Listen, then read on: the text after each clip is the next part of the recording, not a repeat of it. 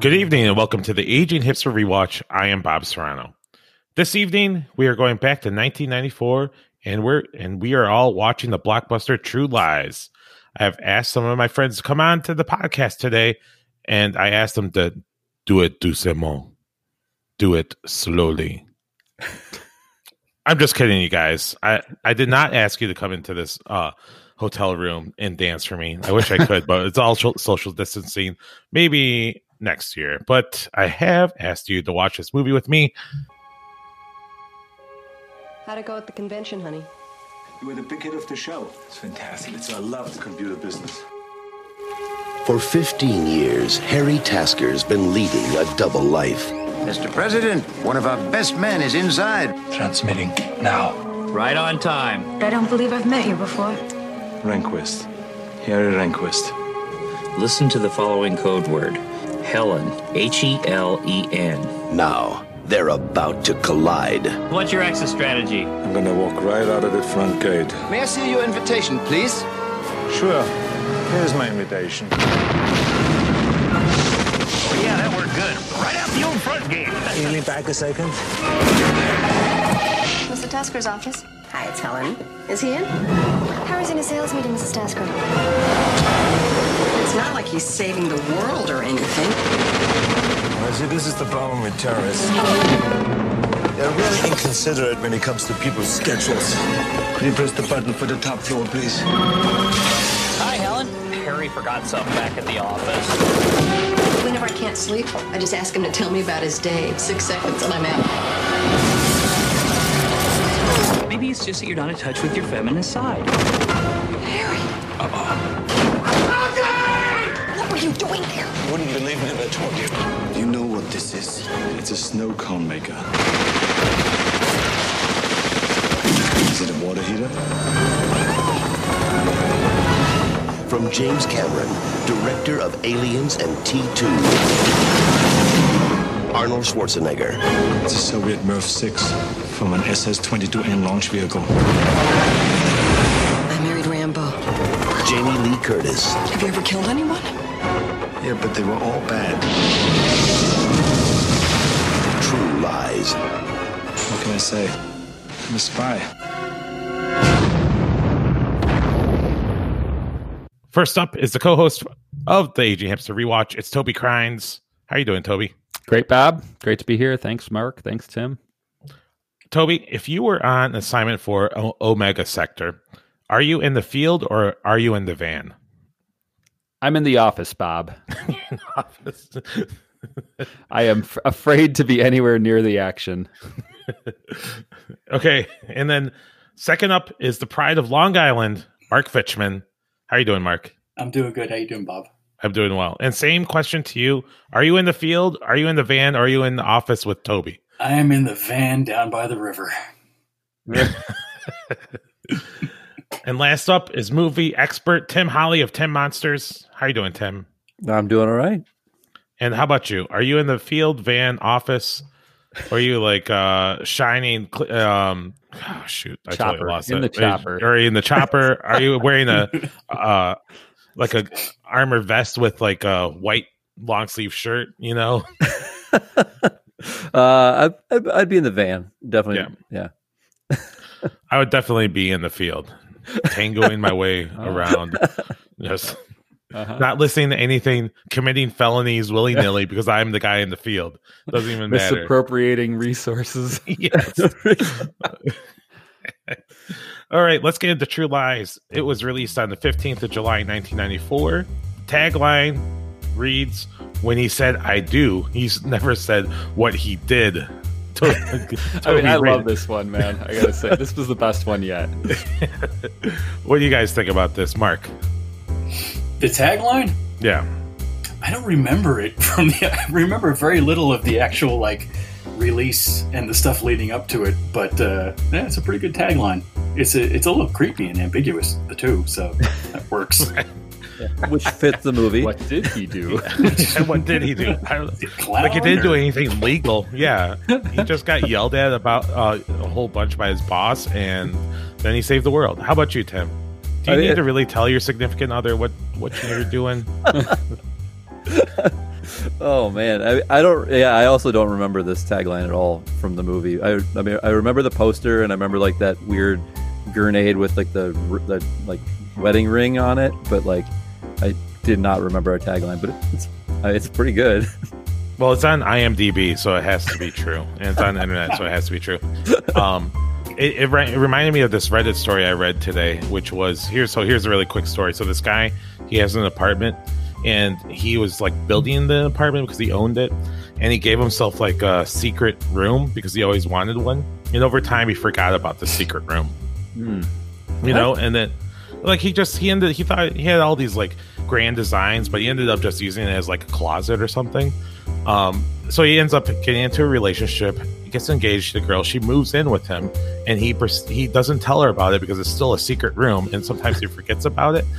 And then like one day, like um, they're just talking about like oh like because they're quarantined, like oh we need a little bit more room or something like this. And he's like oh I got this whole room back here. And she got really. and he thought it was pretty clever, but she got really upset. You think, uh, like, whose side are you on? What do you guys think? How, how long did they live together? Eight months. Eh.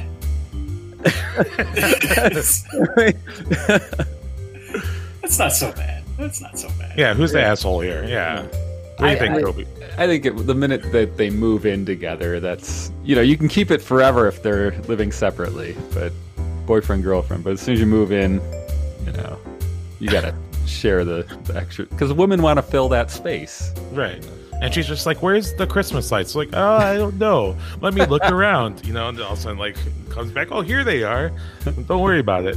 So, uh, if, if I told my wife I had a whole extra room, I mean, be, it would get ugly really. It would be, hey, it would get filled right away. Yeah, with her stuff. pretty much. like, like, like what if you had like a joyous occasion? What if he had like a vacation uh, home this whole time? You're like, oh, everyone's like, I'm so stressed. I was like, why don't we just go to the lake house? You know. so his whole argument was that he forgot about it. Well, his argument was that well, he did kind of forget about it because he only used it to kind of store stuff. It's not like he was using it for anything like sinister anymore. And then also he he really believed in the the mission of a secret room that you have to keep it secret. and he did he didn't want to show his hand really fast, but I thought that was pretty funny. Thank you, Reddit. Um, let's get back to the movie. True Lies was based on a French film, film called La Totale, or something. I'm, I suck at French, so sorry about it. Where it's a secret agent has a lot of the same stuff, except um, he stalks his son, like full on stalks his son when the uh, son like uh, ditches school, and also stalks his wife because his wife is actually having an affair with a used car salesman. Not this one where they make it like she wasn't going through all the way. In the French version, of course, she's you know she's in bed with the used car car salesman when the um, motorhome is blown apart. Um, but this one, um, I, I should say I looked for that that La Totale or whatever um, yeah. in the French. Like uh, on Amazon, you can buy the DVD for like eighty bucks, and it's not streaming anywhere that I could find. Um, yeah, I couldn't find it either. I didn't realize that it, that it even existed until I was researching it a little bit today. Like, I didn't know that this was a remake.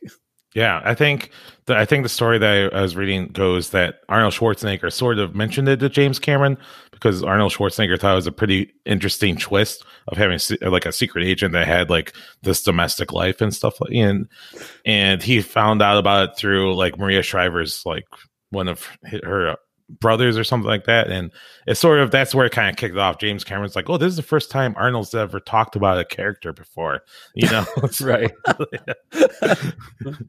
um, like it's like the same with Kindergarten Cop. He's like trying to bring this domestic thing, like element into other like genres or something. That, that was like, that was his mission at that time. And uh, well, I think he wanted. He's just tired of just like they're like Arnold, take off your shirt. Let's rub you down with some oil and like put a bunch of bandoliers on you yeah. and start shooting stuff. You know, he's just trying to branch out a little bit. Is this uh is this the last movie that James Cameron and Arnold Schwarzenegger ever made together? Yeah, yeah, I, I, I believe so. Yeah. yeah. which is weird because I'd always heard that this was like Cameron wanted to make Goldeneye and then he couldn't get the he couldn't land the role because he couldn't come up with come to like an agreement with the producers, and so he put this into production to, to make his own James Bond movie before Goldeneye, and then Goldeneye had to change parts of their script because this movie was stealing so heavily from it. Oh, really? Like what? Like the I- I'm Harrier jets? sure.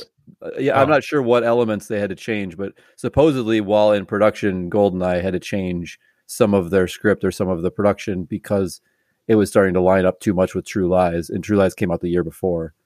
Oh, wow. Yeah, But- Fascinating. yeah, And that's a great Bond film. yeah. It's yeah. I mean, yeah. It's like the the one. I mean, it's the best of the Pierce Brosnan ones. Like, Mhm. I mean, most of his had terrible scripts. Fantastic video game, too, if you were in college during that time. Is that the Okay, Tina so Turner this- theme song? She did the. Is that the Tina Turner one? I Oh, only was know I know Bond films by who sang the theme. Yeah, right. right. right. I don't know who sang the theme for True Lies, but it was directed by James Cameron. They uh, credited a bunch of uh, French people from the La Totale. But I'm not going to try their names because it's going to be terrible. um, Claude, Simon, and Didier. And also, James Cameron did the screenplay. It starred Arnold Schwarzenegger, Jamie Lee Curtis as his wife, uh, Helen Tasker, Tom Arnold, Bill Paxton, Tia Carrere, uh, Art Malik, Eliza Dushku, and then Charlton Heston makes one of his last appearances. I think that's pretty odd. As in, uh, basically. Yeah, pretty much as as uh, this, this is this is funny. So James Cameron, of course, is like, "F you, I can't do whatever." I, so I'm going to make True Lies the most expensive movie ever made. Yeah. At this point, you know, and just like rip off everything. And what are you going to do about it? Well, and he was also Uh, coming off of he was supposed to be making a Spider-Man movie at this time, like, All right. and that was like a, like his R-rated Spider-Man movie fell apart, and then he jumped into True Lies pretty quickly, which is so weird. so like he put Nick Fury in there, I guess, is like a you to Marvel or something. I don't know. Right. uh, the oh, uh, overall budget was 115 million dollars. His first 100 plus million budget ever. It opened in the U.S. at 25, almost 26 million dollars on the 17th of July, 1994. It grossed in the U.S. at uh, 146 million dollars, and worldwide it did 378. Worldwide in 1994, um, number one was The Lion King. Number two, Forrest Gump. Number three was True Lies. Number four was The Mask. Five was Speed. Six was The Flintstones, which is pretty crazy, but you know. It's a good Uh, ass movie. First president did that much. Yeah, I didn't realize it was that popular. It did a whole lot of money. Dumb and Dumber. Uh, Um, best movie ever, right there. Yeah. Uh, Four Weddings and a Funeral, Interview with a Vampire, The Vampire Chronicles, and then Clear and Present Danger for all you Clancy heads out there. Our dads loved that movie. uh, and uh, it was interesting that as of 2020, this is the only feature film that James Cameron had directed uh, that was nominated for an Academy Award for Best Visual Effects, and it did not win. So he won every one except for this one. What one? I'm sure that really. Oh, jeez. Uh, Forrest Gump. Uh, I bet it did. Yeah. Yeah, yeah, I think probably. it won everything. Yeah, Yeah, that makes sense. Um, and so of course then James Cameron takes all of that um, and then directs Titanic. It just blows everyone else away. Which, it is Sure. funny that he didn't win for visual effects because that's this was the first movie that he launched with Digital Domain, which was his visual effects company that he launched with uh, Stan Winston, who was like his like you know practical effects guy. Up until this point, they launched Dig- Digital Domain, which is now done all the Marvel movies, and it's like they're like the big visual effects house. So this is like their launching movie for it, and they didn't win an Academy Award. So that must have probably been Right. like a huge like like letdown for them. Oh man. All right, so looking at Rotten Tomatoes, it got a 70% from the critics and the fresh meter, 76 from the audience. The critics' consensus was if it doesn't reach the heights of director James Ca- uh, James Cameron's and Arnold Arnold Schwarzenegger's previous collaborations, True Lies still packs enough action and humor into it, into its sometimes absurd plot to entertain. And so as, you know what's really awesome when I was kind of looking stuff up is that there's of course on the internet there's an entire website devoted to uh Siskel and Ebert, which is something that I grew up in, you know, Chicago is like it's probably in the Midwest, you know. Yeah. It was the critics and I think throughout the world. So I looked it up and I saw the them rate it. They actually rated it. Uh, they reviewed it along with Forrest Gump, the same show. Um, they both loved the special effects at the beginning and the end, but they hated the the middle part, which they considered cruel and dangerous and all this kind of stuff. And they're just like they're ba- uh, but Ebert throughout it all is like, man, the rest of it really rocks. So I give it a thumbs up. But Siskel, of course, he's just like, I just can't get past like the middle part, and he's like. And I think Siskel has said, you don't realize like how long the middle is, you know, where they go. but it's like it's like a half hour, you know. Yeah. so let's get into what you guys thought of it, and uh, upon rewatching it, what do you think, Tim? I, I totally agree. It's weird, like having rewatched it, that like that whole him stalking his wife, it just puts the brakes on the entire movie. Like if for such a long time, like to just for the purpose of shoehorning her into basically being thrown into the action with him, which is so weird. It's such a weird like moment in the movie. Like, I mean, it's it's still a really entertaining movie, but it's it's like wow, like I forgot how much they just hit the brakes with that. yeah, you know, at the time, like when I haven't seen this in a long time, and I, when I w- first watched it, I was really entertained. I just, and when I rewatched it, I just it, it occurred to me that the whole middle just never even I didn't even realize just how crazy he was being during the middle of it Oh my until God, yeah. I rewatched it.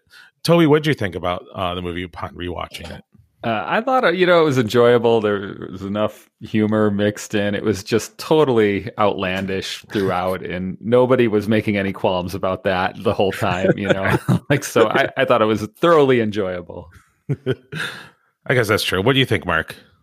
Um, I did see this one in the theater when it came out, and uh, I remember liking it the time. At the time, I mean, it was a good time, good movie to watch in the theater. Rewatching it, like it started off a lot stronger than how I remembered it. I was like, oh wow, this is, this is pretty good. But again, kind of in the middle and towards the end, like I just sort of found myself losing a bit of interest. And at that point, I, I knew already, you know, how it wrapped up and this and that. So it didn't hold up so so good. But you know, of course, the effects and everything, you know, I can appreciate the the skill involved in throwing that all together, but it didn't hold up so well. yeah, it's it's weird for like how long it is. It's just so many twists upon twists. It's like, it's like okay, the movie's wrapping up now. It's like oh no, we still got like forty minutes left.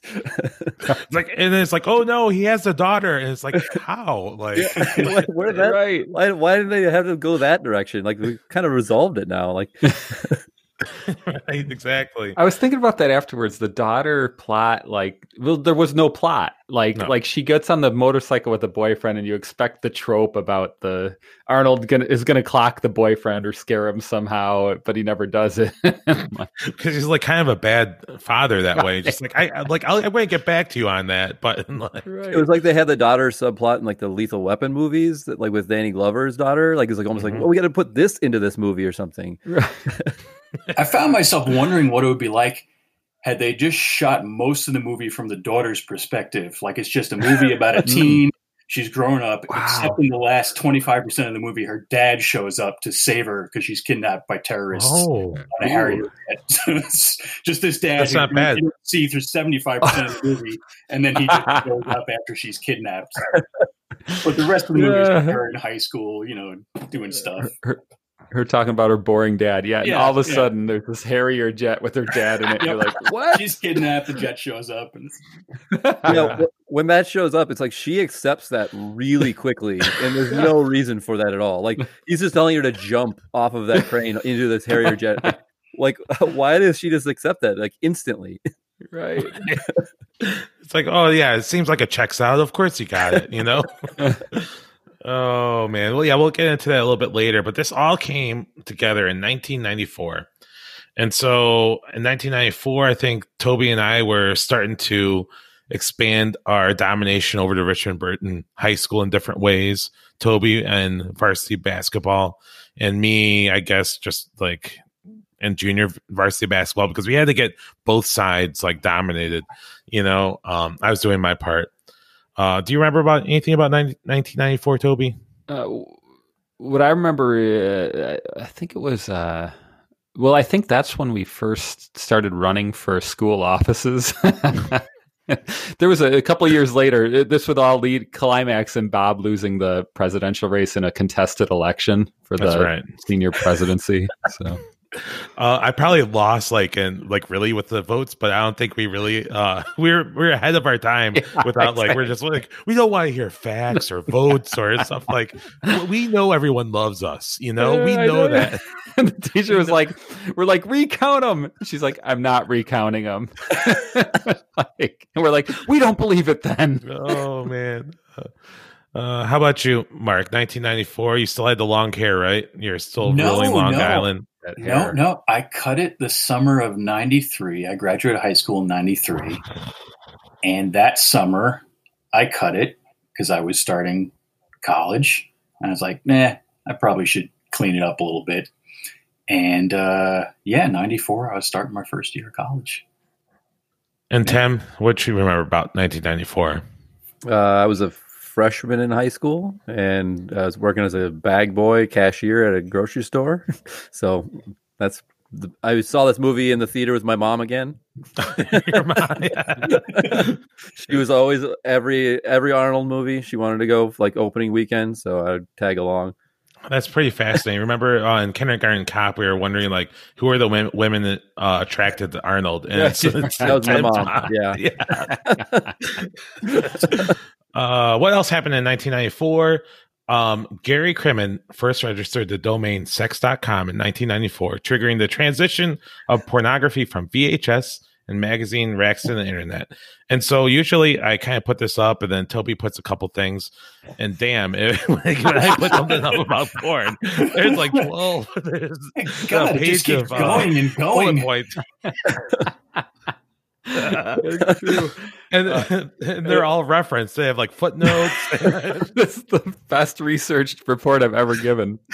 Um, Go ahead, Toby. It's mostly about technology and how porn has shaped technology around the world. And there's competing uh, opinions about this, but um, there's no, you know, a couple of facts. Uh, one is that porn produces. This is the Independent newspaper in England, I think. Um, they they say there's a study that porn produces the same amount of carbon dioxide as the whole of Belgium. Um, uh, porn standardized Super 8 film, and mainly because Super 8 was cheaper to film, and um, the video stores wanted to carry that. Um, uh, VHS porn, porn. You can get three hours of porn on VHS versus Betamax, and so there are the BBC, uh, not the BBC, but there is uh, are, there are people arguing that therefore you know, because uh, the BBC said that in the late 70s, most videotape sales were pornographic in nature. And so the theory is that, like, because, you know, the bulk of the sales were VHS, then that's why VHS came out on top there. I don't even think it was a Uh, in the 1990s, five and six images shared on Usenet discussion groups for porno. Um, closed captioning is required for porn. So We want to know what's happening. They're Yeah. like, like, is this a stepfather or uncle? Like, yeah but i actually thought that was kind of cool like like if you're someone who wants uh you know people with all sorts of impairments access to stuff like let's maybe have a blanket thing um uh apparently you know, there's some like questionable things i'll kind of leave out and just maybe we can throw them in the the website show notes but um uh they also credit uh for the same reason vhs killed Betamax, they say that uh, Blu-ray killed DVD, HD DVD. I don't know if y'all remember a few years back they were butting heads at Target and whatnot, um, and Blu-ray came out on top, and suppo- supposedly for the same reason that it has more uh, disk space, basically. Um, I have a link there. We should link this on the site too to the ASCII porn, which it's not all gross. Sometimes it's just like a pinup doll made with ones and zeros, basically for computer geeks. Um, uh, the the oldest known carving of copulating couples was 11,000 years ago in uh, goat herders in Judea carved that into the wall. Um, and then about 4,000 years ago, uh, a Mesopotamian artist lovingly crafted a terracotta plaque of a man and woman having sex as she as she sips beer through a straw.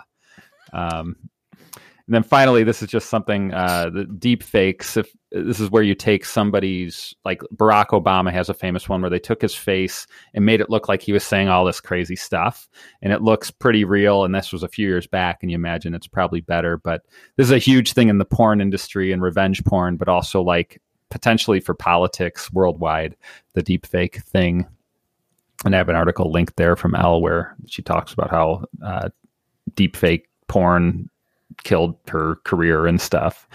Um, so, well, thank you, Dr. Crines. the porn report, everybody. for your dissertation. Uh, no, that's great. I think that's pretty fascinating. That um, and this kind of started in 1994 on the internet. Um, what else happened in 1994? Friends and Touched by an Angel debuted within one day of each other in September 1994. Of course, that was also the debut for the Rachel, which was the haircut worn by Jennifer Aniston in the first two seasons of Friends. She hated it, and her hairdresser was reportedly very high when he did it. So this was so. There you go. And then there's a bunch of other stuff that happened in 1994, including like the World Cup and OJ and all that kind of stuff. Uh, popular video games released that year included Donkey Kong Country, Sonic and Knuckles. I don't remember that one.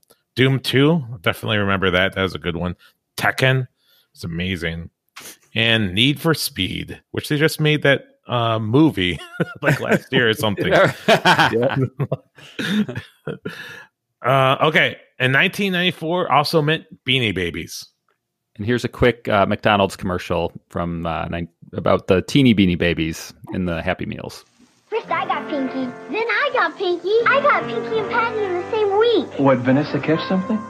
Teeny beanie babyitis. Now at McDonald's, your kids can get teeny beanie babies and a Happy Meal. Real Ty beanie babies in a mini size. To toss, tuck, or just plain love. One's in each $1.99 hamburger Happy Meal you buy your kids. This uh, teeny beanie babyitis, will she outgrow it? Not necessarily. These cuddly plushies made their founder and owner over a billion dollars. And the guy, uh, so the company is like Ty Toys or something like. That. The guy's actual name is actually Ty something. I forgot what the rest of his name is Ty. So I'm going to ask you guys, how much do you know about these? All right. All right. Uh oh, looks like Mark's ready. well, no, I mean, he had a lot of time in college. I Turn the camera around, Mark. Show I us. I was a well, yes to, re- to reveal this huge shelf of rare. Oh my god, he has the lobster dressed as Liza Minnelli. Um, I didn't collect. I was re- I was aware of them. Um, I remember I had friends. I had friends that were into them, and I can remember hearing about like how much some of the rare ones were going for, and just thinking this is fucking nuts. Um, but it was it was fascinating to me. I'm kind of fascinated with you know any anything that drives the populace insane. Whether you know the Tickle Me Elmos, your Cabbage Patch Kids, every you know few years a thing like this comes around, and uh, I'm always kind of interested in, in, in what that thing is um, and how insane people get. Do you remember the fingerlings a year or two ago, Bob, with the kids? Oh yeah, like Sorry, the little Mark. puppets. It, like right? it, it, was like a little plastic doll you hang on your finger. But Mark, I just want to say that was like two years ago. Uh, the big thing for the kids, they were all sold out everywhere, and they were rationing them. Oh, I, don't remember. No, I missed that one. I think fidget spinners was the last one I was kind of. oh yeah, that's of. right. Yeah. You know, no, but I remember for whatever reason, I remember driving into high school and going down like the main highway and just seeing like like someone took like some plyboard and just wrote like Beanie Babies like inside or something. You know, and I was just like, what the heck is with this? You know, just on the side of the road. Tim, do you remember killer. anything about Beanie Babies? Not really. Uh, same. I was like aware of them. Uh, I mean, I'm yeah, like I was I was aware that people were selling them for crazy amounts of money and things like that. But no, it, yeah, that's. But Mark, it sounds like you were driving around looking for them, just out of fascination. I wouldn't say driving. Maybe I'd take a walk, and if some happened to appear, I would. Uh... Yeah, I remember right. there was those weird little plastic protectors for the the for the like the tags or something like that. Oh, people, yeah. I remember that they had those at like the local comic book shop, and I'm like, what? The, what are these? Like, in the, uh, having somebody explain it to me. But Tim, you're a you create. Uh, I'm going to insult you, but dolls, you know. Uh, uh, but um, has any of this like influenced your uh, you know, your creation creative process? I mean, I've never designed anything based off of a Beanie Baby or like that, but I mean, I wouldn't say that, that the Beanie Babies were ever an inspiration. It was more like yeah, Muppets and that kind of like aesthetic than than anything. Dolls is totally wrong. These are monsters that um, Yeah. look nothing They're like Beanie. Babies, and Yeah. um, they would scare my children, maybe, but I don't know. Interesting fact about Beanie Babies: they were deliberately underfilled, so they were unique. You know, so they, that's why they're all floppy and stuff. Yeah, you know, they did a lot of price fixing on them. Uh, the the guy who founded them and ran the company uh, at one point says we're going to discontinue them altogether in three months or whatever, and so everybody goes nuts. The prices go through the roof, and then like a year, uh, you know, six months later, he's like, "Oh, and here's a whole nother truckload of them." like, He was definitely just like screwing around with the market, but people, yeah, it, it went crazy. Okay, so I wrote wrote some questions about this fad, and I'm going to ask them to you. All right, Tim, Beanie Babies first started getting huge in what metro area in 1994? New York, Chicago, Seattle, or Mark Fichman's neighborhood in Long Island? oh man, I have I I have no idea. I guess New York. That is wrong. It is Chicago, Illinois. that is where it all started. Yeah, there's a New York Times article that really started talking about all these parents in Chicago starting to tr- they for whatever reason they realized they're all um they all had beanie babies and they created this black market system like they you know like in terms like it two for this guy two for that guy and it ran in new york times and every- and it just kind of started people really trading this as almost as commodities at There's the a time back so- alley like Beanie Baby shenanigans happening in Chicago. yeah exactly. Yeah and it just kind of kept on spreading. Um toby beanie babies once represented 10% of sales on this website. Amazon.com sex.com toys r us.com or ebay? eBay. yep that is correct. It was 10% all right mark beanie babies made a bear to pay tribute to what tragedy? Princess diana's death? The bombing of pan am 103 over lockerbie scotland? And it's not funny but i'm very proud of myself and my joke. Uh 9-11 or the bears not repeating their super bowl victory in 1986 I'm going with Princess Diana's death. That is correct. Of course you know. Yeah, of course you know. yeah, they made one. Um, it was purple, had like a little bit of a like a rose. Yep, and it is a very expensive beanie baby. Tim, this condiment inspired one of the most popular figures for beanie babies: Tabasco, ketchup, mayonnaise, or mustard. Uh, I have no idea. Tabasco. I have no idea. That is correct. It- yeah, inspired uh, Tabasco the Bull, which they had to change the number. Oh, I, I think I lost it. Where where it was, they had to change the name um, due to I think it was a trademark name, and the, the few that were made were became very. Of course, they probably did it on purpose, you know, because they became super expensive. Um, but yeah, became one of the most popular. Is like a little bull or something like that. Toby, taking off the tag made the figure lose how much value? 33%, 50%, 25%, or did it make it more valuable? I would I would say they lost at least half the value. That is correct. It lost 50% of its value when that tag was off. And then, Mark, last question. Patty the Platypus sold for how much money in 2019? $9, $900, $9,000, or $19,000? It was nine thousand dollars. That is correct. Wow. And this is looking worse and worse for me for denying uh, involvement in Beanie Babies. Wait, that, in 2019, it sold for that much? Yeah. Yeah. What? Wow. I was going to ask if any of these things uh, still held value, but that answers Mark? my question, I guess. Yes, they do hold value. Your retirement fund is in Beanie Babies. Oh, it's, it's gone. It's gone now. It's gone now. It's been replaced by Oh. a collection of delightful creatures.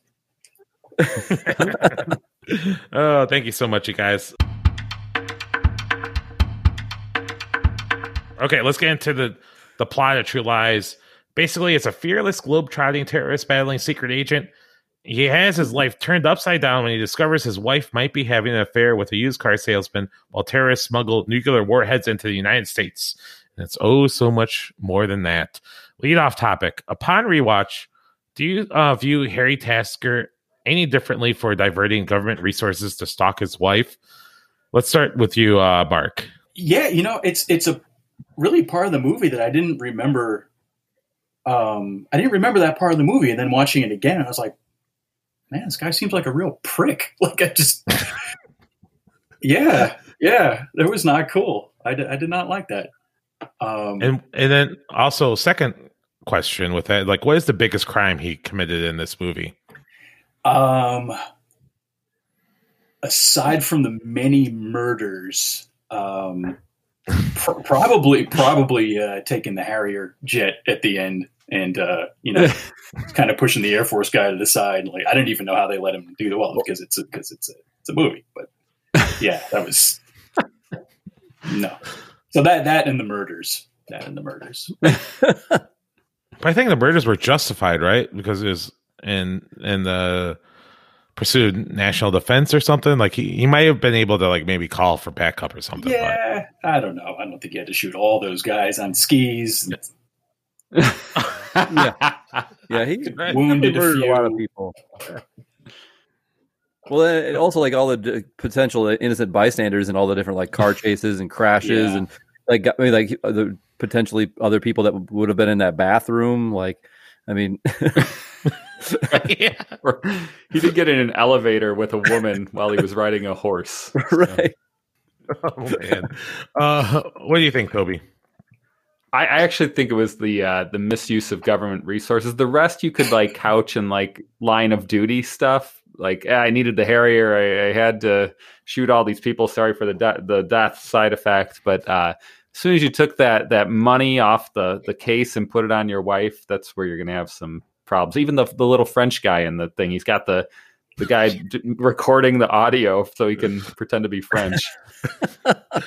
Yeah, like say we work together. Uh, actually, Mark and I work together. Mark, would you be? Uh, would you- if I sent you a script to read uh, for something, would you do it? No questions asked. Yes. Okay, well then that's good because I because I am in the field. I am like Harry Tasker for supermarkets. Um, and then I like Tim. What's the? I'm interested in your thoughts of this, but also something else came to mind. Like, what's a bigger um, mess up? Uh, Tom Arnold getting that blowjob and blowing a six month uh, like operation or six week operation, or Yeah. is it like um kidnapping that guy who did nothing wrong except for try to seduce Arnold's wife and like make him pee his pants like continuously. Well, yeah, I mean, I mean, they're both horrible. I mean, they, they're both horrible. Their jobs for having done either of those things. But yeah, like, I mean, Bill Paxton easily could have fallen off that dam and just died. Like they had him like right on the edge. Like, just like yeah, like it's crazy what they what they did. Like it was so illegal.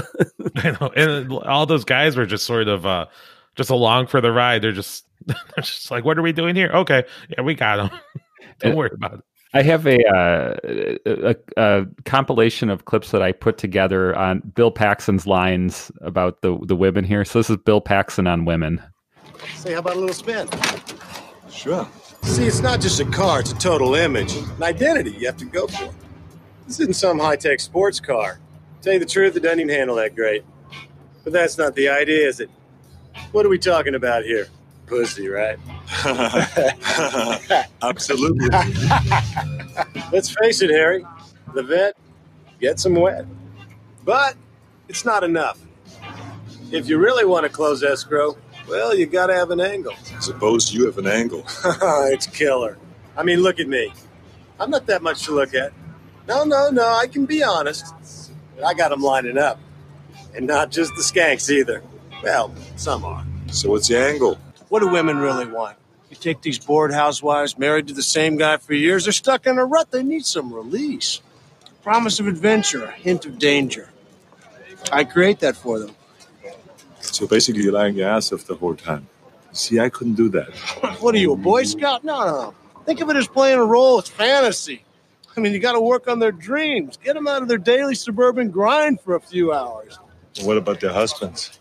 Ticklish. I mean, let's face it. If they took care of business, I'd be out of business. You know what I mean? Those idiots. I always got a couple on the hook, you know. There's this one right now. I got her pinned like a dog. it's great. What does she do? Some sort of legal secretary or something. You know, uptight and conservative. Oh, but she could be so hot if she wanted to be. And with you, she gets to be real hot, huh? Red hot. Yeah. Her thighs steam. It's like a dying plant, just needs a little water. Married to some boring jerk. Married to some boring jerk. Yeah, you know, he doesn't appreciate her. She's like all these babes. You get their pilot lit, they can suck start a leaf blower. oh, God, she's got the most incredible body and a pair of titties make you want to stand up and beg for buttermilk. Ass like a 10 year old boy. So uh, we should say we didn't say any of that. it goes on for Academy so Award long. nominee Bill Paxton. oh man. Oh. All So right, so inappropriate. uh, Arnold always seems to have a sidekick, so I just wrote some of the more famous ones: Danny DeVito and Twins, you know, Phoebe in Kindergarten Cop, uh, Edward Furlong in Terminator Two, Vanessa Williams in Eraser, Rae Dawn Chong in Commando. Where do you rank Tom Arnold and Arnold's sidekicks, Tim? Uh, he's pretty high up there. I mean, I feel like they, they had a pretty good chemistry throughout the movie. Like I don't know, like I, I don't remember Tom Arnold from a lot of movies. Honestly, like I didn't. I mean, I I, I was. I mean, I knew him from Roseanne and all that. Like, but like I don't remember seeing him in a lot of features. And I feel like that this was one of his standout roles. And I feel like that he plays a good sidekick, even though he's like the comic relief. You know. Yeah, originally the movie theater, the production house or whoever, the producers, they didn't want Tom Arnold to be in this for for all the Roseanne because he's going through the divorce with uh at this time. But James Cameron really just went on on the ledge for him and said like I'm not doing this without Tom Arnold because um they he just really liked the chemistry that he had with Arnold and I guess Tom Arnold is both of their friends for in real life now for a long time. Hmm. So yeah, uh what do you think, Toby? I, so I hate Tom Arnold as like a comedian, but I thought I loved him in this. Um, And you know the thing that thing about the Roseanne, there's a line in there where he's like, uh, "The bitch took my egg, or not my egg, the bitch took my ice tray," and apparently that really happened. And he, he was telling that to James Cameron during production, and James Cameron's like, "That's hilarious. That's going in the movie." Um, so I have this clip here of uh, it's it's basically Tom Arnold on Kids in Marriage, but it kind of ends in that. So. Kids. 10 seconds of joy, 30 years of misery. I got married three times, but at least I was ever dumb enough to have any. Yeah, she shouldn't be stealing. I taught her better than that. Yeah, but you're not her parents anymore, you and Helen. Her parents are Axl Rose and Madonna. The five minutes a day you spend with her can't compete with that kind of constant bombardment. You're outgunned, Daddy O.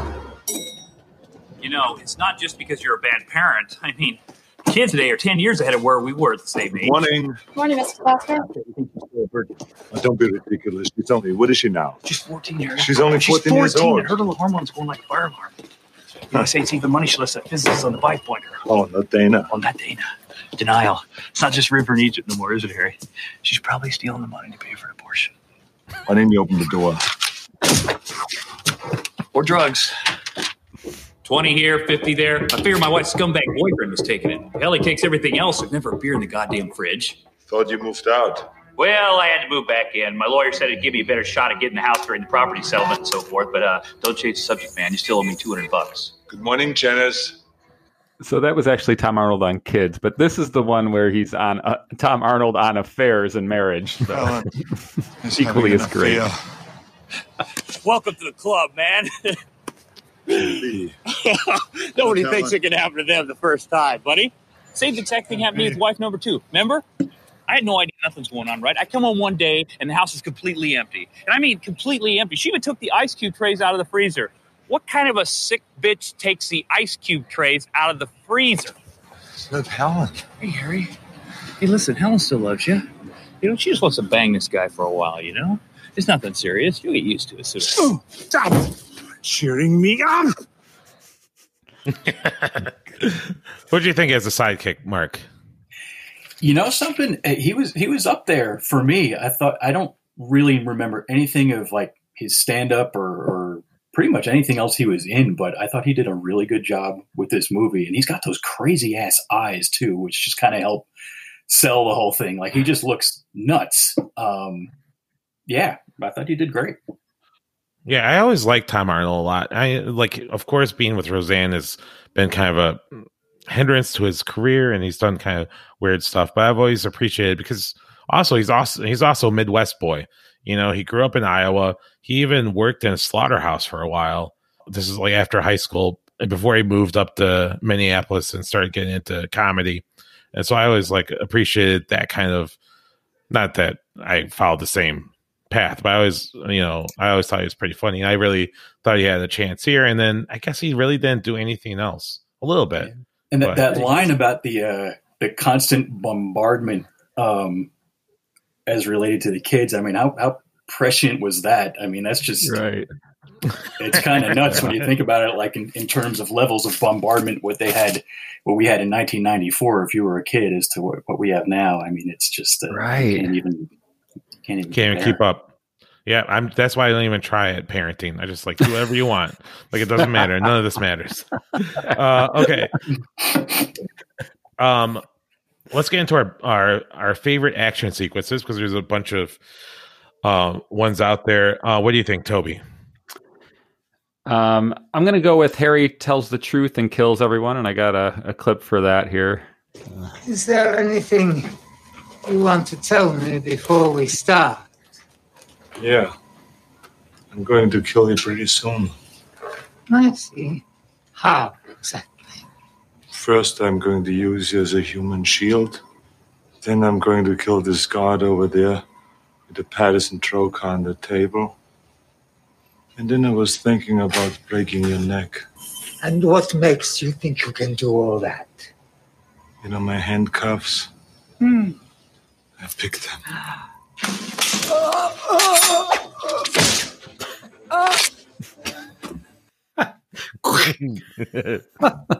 to be a superhero or a, a- a secret agent, I can't even call like peeing in the toilet correctly anymore. I'm just like, so I can, man, I can appreciate him doing that.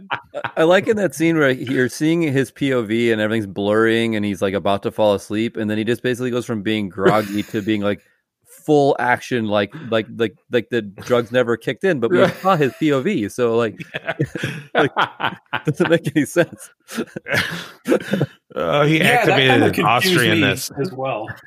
that, that was a little, a little odd, but Like if they didn't show the POV, it's like okay, he's just acting the whole time. But like you saw that, so it's like, well, it was affecting him, I guess. But like, this Right. whatever. Uh, Not that I'm looking for logic in this movie, but yeah, Right. It's sort of like uh, in the first scene where they're in the in the Switzerland. Like when you hire like uh, guards, you make sure that they have like seasonally cor- uh, correct like uh, you know outside wear and like make sure I get some ski troops and some s- like snowmobiles. Like Have them all at the ready. just just in case you have to go downhill the whole time, you know. Uh, Mark, what was your favorite action sequence? Um, the horse through the hotel. I mean, yeah, yeah, that that that was pretty cool. Haven't haven't seen anything like that in a movie, at least for me. I haven't seen a lot of horses. I was actually- through hotels. I was wondering if that whole horse chase with the motorcycle stuff was an inspiration for John Wick Three, because it's they definitely go that route a bit in John Wick Three with the him on a horse and motorcycles and stuff. And also, supposedly, the that horse sequence, or when they were on top of the building, uh, Arnold almost died um, because the horse got spooked by a boom mic, and it all of a sudden just like started like kind of flying around, and he had to like basically like jump off into like a stuntman's arms or something. Otherwise, he might have been flying off. I don't know. I don't think they were all the way up there. Like, I was gonna say they couldn't have been on 100 top of a roof. right. But it, he almost got really hurt then, I guess. Yeah. Uh, How about you, Tim? I do love that whole opening with like the, in the snow and like him getting chased and like the, you know catching the two dogs and smashing their heads together. Um, that's a pretty good sequence. But but I think as far as like a single action sequence, it's like that ending, it, or like I guess not the ending, but the uh, on the bridge when he's like hanging from the helicopter and pulling her out of the car. Like you see that like wide shot, and like they're clearly doing that stunt. Like that was, Mhm. I thought that was really impressive. Like it's a pretty crazy spectacle of like driving a car at that speed with a helicopter with like stunt people, like literally doing that. Like that was pretty awesome. And I think uh, supposedly Jamie Lee Curtis did her own stunt there uh, on her 35th birthday. so happy birthday. Happy birthday back in there. Back then. All right. Next question. What vacation spot would you go to launch your terrorist plot? Tim. Can't do it Uh, the Keys. oh man, uh, I was, I guess I was gonna say Florida seems like a perfectly good spot, right? I mean, it's like probably plenty of resources down there. easy to get into. Yep, easy to smuggle. Yeah, I guess So you Flor- can you can bl- blow off like an atomic bomb not that far off the coast, and it's fine. That's right. Everyone's just like, yeah, see you later. oh man. Uh, how about you, Toby? Any thoughts? Yeah, well, it would have to be someplace that I wouldn't mind like having the wildlife, just you know, that whole like whatever like ecosystem they have, like that I wouldn't care to see it again. Um, uh, so Yosemite's out. Um, Can't go to Yosemite. uh, I, I'm thinking like uh, Kansas. Sorry, Kansas. But is, is that a vacation spot? You're like, let's go to Oklahoma, the. I guess. Oh, maybe. How about you, Mark? When you go to Um, vacation in Kansas, where do you go?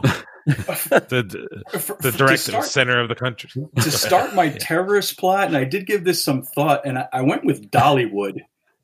Oh. Um, really, because I mean, if you're going to start, a, a, you know, a terrorist uh, uh, rampage and, and strike fear into the hearts of people, I mean, I can't imagine just just a, a, a best and worst place than Dollywood, because I mean, it would just it would just tear everyone's heart out. You know, you just why Dollywood? Why sweet Dollywood? right. Yeah. Yeah, that would be that would show some some next level cruelty uh, as a terrorist, just to kick it off in Dollywood.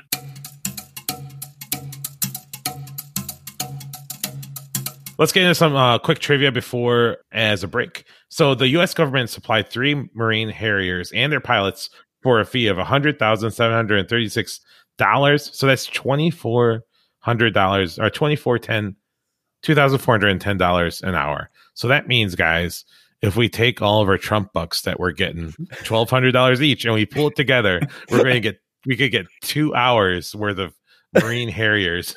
the, I don't know, just go around. So I think it's well worth it. My favorite Arnold quote about True Lies is, uh, of course, he made it on the campaign trail or something when he was a Republican governor. One of my movies was called True Lies. It's what the Democrats should have called their convention. Uh, um, the set uh, bra and the lingerie worn by Helen Tasker was actually Jamie Lee Curtis's from her private collection. The sequel from True Lies is was, was always reportedly in the works, but right after True Lies came up, came Titanic for James Cameron, which pretty much he worked on that for years.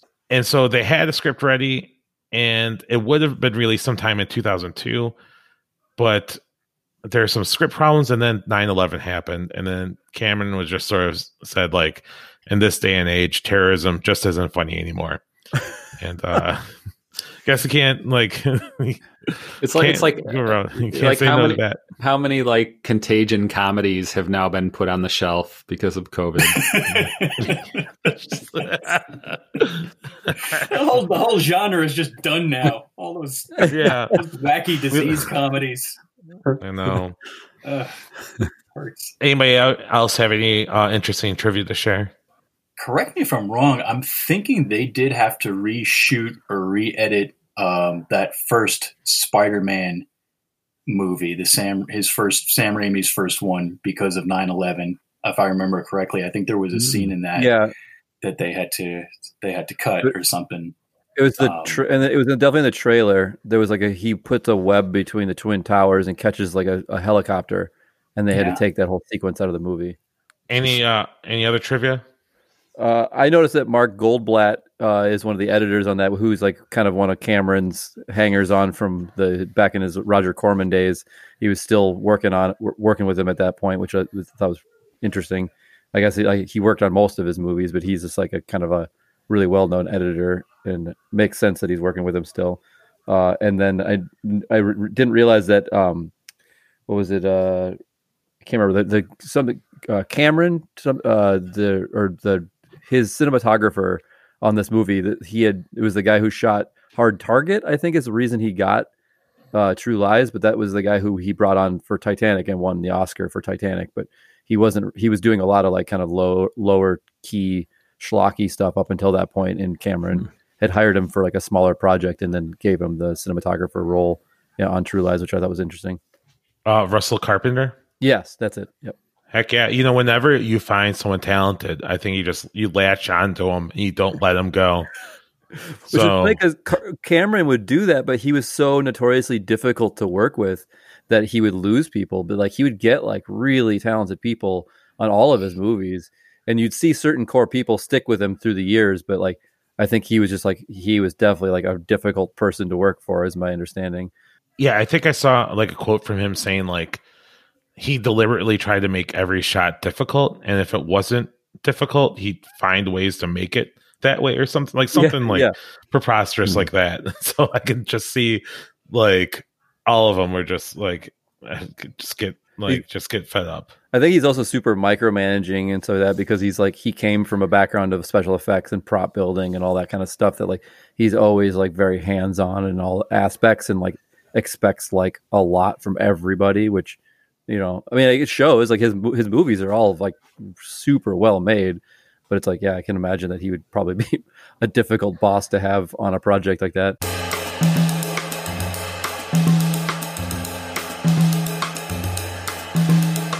All right, let's get in some more questions.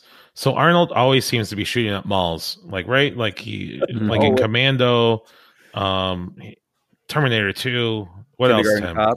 Yeah, uh, Jingle All the Way. That's right. um, if you're an action star, what location would you be?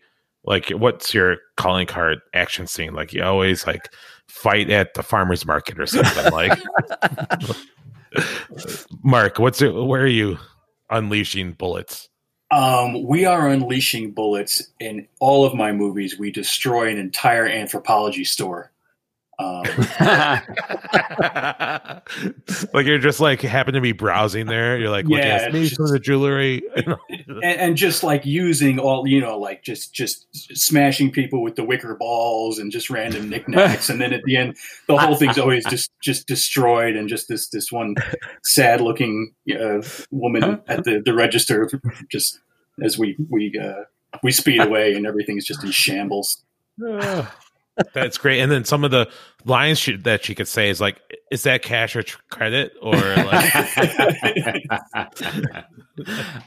I, I was a Oh. bit disappointed that the cleaning guy in this movie, after he destroys the building with the Harrier jet, like like the cleaning guy would had was set up for a line and he didn't say it. oh, like, or he could just like put his hands on his hips and just like sighed and be like, "Oh my Yeah, god, exactly. Like I gotta clean this. uh, Toby, what you what are you uh, shooting up? Um, I, I'd probably uh, want to do it like in a school. Not that I would want to like. Well, maybe it would be like uh, I would want to like. It would be always like me and the principal. Like, like he was like an evil, hardened terrorist. Like, and I would have to. I would come up with a, find a gang of students that could help me overthrow the principal or something. again and again and again. It's like every movie is like you just happen to find yourself at the school and like going through it again. exactly. Oh. Uh, how about you, Tim? Uh, I always love a good action sequence in a grocery store, um, like Mm. like Stone Cold or Cobra or even like Hot Fuzz. Like action sequences that take place in grocery stores are always uh, uh, pretty fun. So that would be Mhm. my my go to. All the uh, running up and down aisles and using products as uh, dis- distractions and taking down Yep. end caps. a bunch of great stuff. Like you got you got the wine bottles, you got knives all over the Mm, place. yeah. You're just oh yeah, freezer aisle. yeah, oh yeah. right. You remember the one in uh, Raising Arizona? Do you remember Yeah. that Oh, yeah. in the grocery store? Is one of my favorites. Like It's so good. ever. Yeah. What's your favorite part of the movie, you guys? It could be a scene, it could be a character, it could be anything. It could be a pack of lucky like Pall Malls or no, it's Lucky Strikes with a video camera. Uh, what's your favorite part of the movie? Let's start with Toby.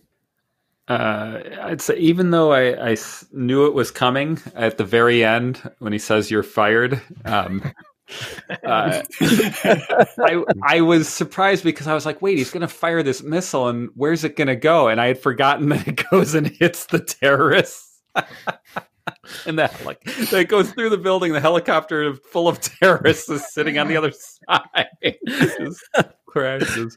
Um, so that's my favorite, and I actually brought the clip. But uh, right prior to this, I also got the clip of uh, Tia Carrere saying, "Oh shit!" before she plummets to her death. So Shit. You're fired.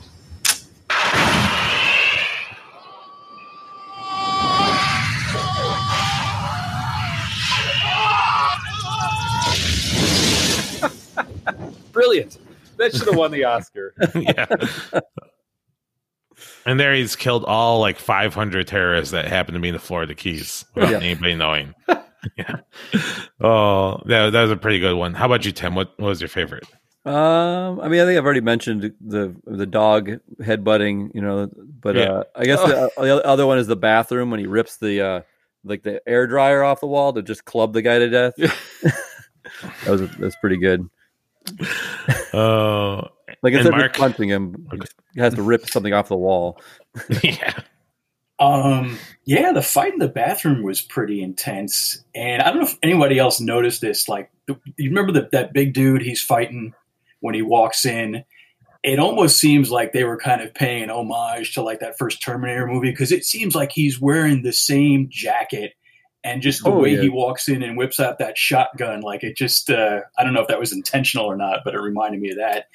And then Uh-huh. I guess aside from that, any of the stuff with Tia Carrere, and it was just was fine Mm-hmm. to watch for me. Yeah, he's totally got the trench coat and glasses from Terminator. Like, Yeah. Yeah, it's funny know. like how much like trench coats show up in Arnold movies, right? Like I just Yeah. been noticing that now. You can put stuff in them, you know, they're very handy. Yeah, you just yeah, it's like a tarp. You just put a big tarp Yeah. over his big body, you know. Yeah. Um, I guess, and then I want to talk a little bit about the daughter or lack of character that there was, Eliza Dushku. Like, uh, what do you guys think? Like, should they have gone more with that, or even just why even make it a thing? Uh, I, I I feel like they could have. Uh, I mean, I guess they needed somebody to land on the Harrier jet later, and I don't. know, I feel I, it would have been better if it was Tom Arnold, I think, or something. Like we could have done without the kid plot point and uh, had more Tom falling onto the Harrier. Right.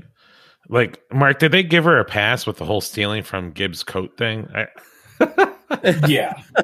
Yeah. And and I, I agree with Toby. It was kind of just weird, sort of just just sort of screwed on to the, the rest of the movie. Um, didn't really need to to be there. Um, yeah. Yeah. they could they could have made her maybe like a special niece or something. I, I probably would have made it seems tim it seems like if you save miami from nuclear annihilation you can get a whole bunch of stuff just sort of swept under the rug or swept to the side do you think that's true yeah, I mean, it seems that way. yeah lied to your wife for 15 years Yeah. uh well, and also like kidnap her and like interrogate her and Yeah. like there's a lot of things he does to her that's like I don't know, completely unforgivable. Even just putting her into that hotel room, like, oh like, like I just, it's crazy.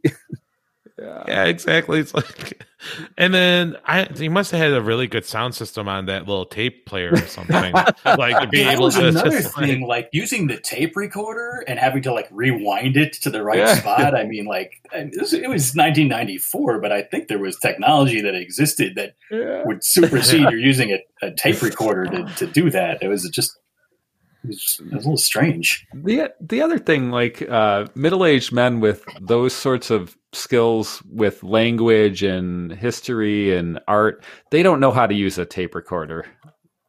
Like like, he would have really struggled pressing play. Like, teach me again how to use the tape recorder before I go up there. and he had to have like been constantly listening to the whole thing to know where to stop right away. So he was just the entire day he was just listening to his script. I mean, do he- it slowly.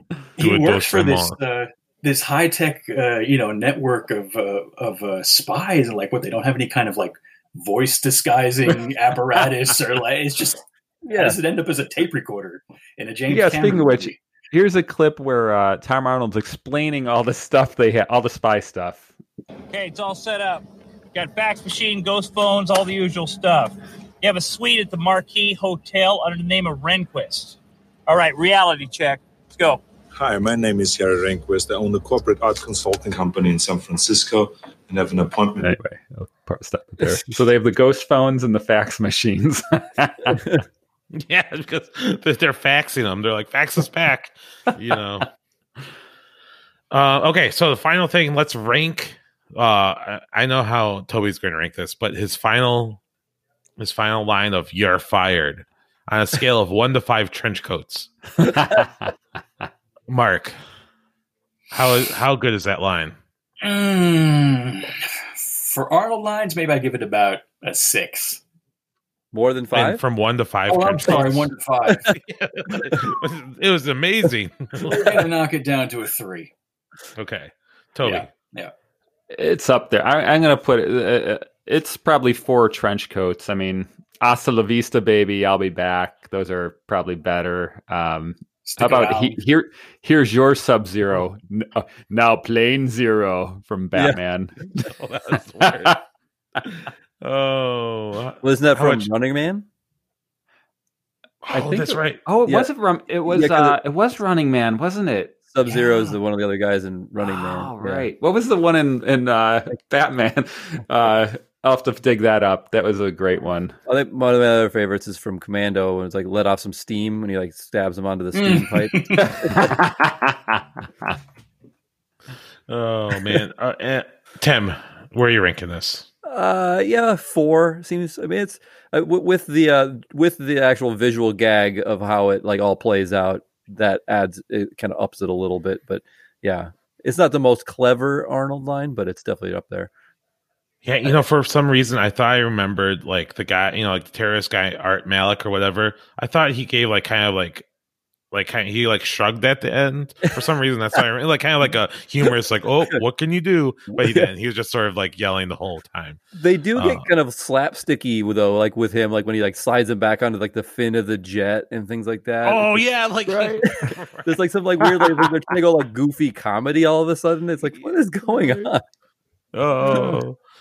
That's right. They just keep on like nailing his balls, like, and then they're gonna like, you know, like, like gouge his eyes next. You know. Yeah.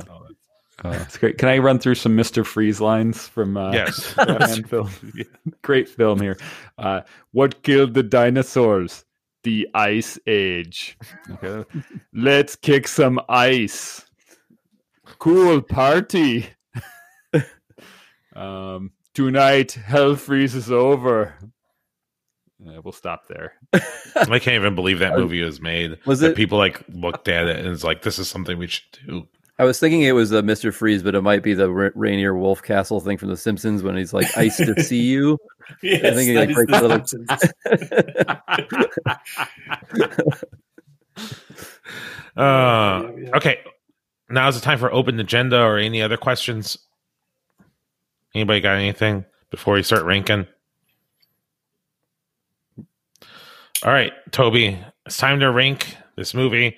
As you guys know, we go through and we rank all the movies we've covered in during this rewatch. We are down to 1 to 17, 1 for 18 for Toby, and now shoot, I'm trying to figure out. It's like you know what? It's, it's funny because I I really have affection towards Arnold Schwarzenegger as a movie thing, but all of his movies that I've seen so far, I'm just like, yeah, they haven't been the great ones. yeah, I guess that's true. Like maybe it's my fault. We've know? watched uh, well, Twins, Kindergarten Cop, True Lies. So I was gonna say you guys did pick some really strange ones. If you're gonna go for Arnold, like you didn't go for like the more heavy hitters like Running Man, Commando, right? Yeah. Terminator Two. Yeah. Um, you know, at the time, I just I was looking for more like kind of unique ones, like interesting ones. You know, Yeah. I guess they're kind of interesting. too, like, right. um, I, I guess that's true. So I guess it's my own fault. Even Total Recall, like that. Right. Oh. yeah. so many great Arnold ones. like Jaws twins. to balls. Oh man. okay, I think. Do you know where you're putting this in? yeah, yeah. I think we're in this similar boat here. Okay, so I have True Lies at number fourteen. Below, you've got mail, and above Kindergarten Co- Cop. because the end of You've Got Mail just really nails me every time. Like, So like, don't cry, shop girl. don't cry. another another movie based upon lies and Yes. subterfuge. Oh. And I got to say, so I have it at 13, um, but there's a big gap between 12 and 13. So above it is The Raid 2, Legend of Drunken Master, and then like A Million Feet, and then True Lies, Singles, Kindergarten Cop. Yeah. Space for some other movies to go Oh, here. man. I think we almost might have to do another Arnold um, month just to make up for this Arnold month. you know, Oh, you're right. We'll be back. We'll be back, Arnold. Well, next one should be is the Terminator. Mm-hmm. So That's we're coming. We're, we're going to end on a high on a high note for sure. All right, you guys. Thank you so much for coming on, Mark, Pride of Long Island. Thank you very much. Thanks, Bob. Tim, thank you. It was a lot of fun. Thanks for having me. And Toby, I will see you next week when we watch The Terminator. And thank you all for listening to the Aging Hipster Rewatch. The Aging Hipster Rewatch is produced and written by Bob Serrano and Toby Crines, edited by Bob Serrano, theme song written by Ryan Reed. If you like the show, please share with a friend. We would appreciate it. And you're fired.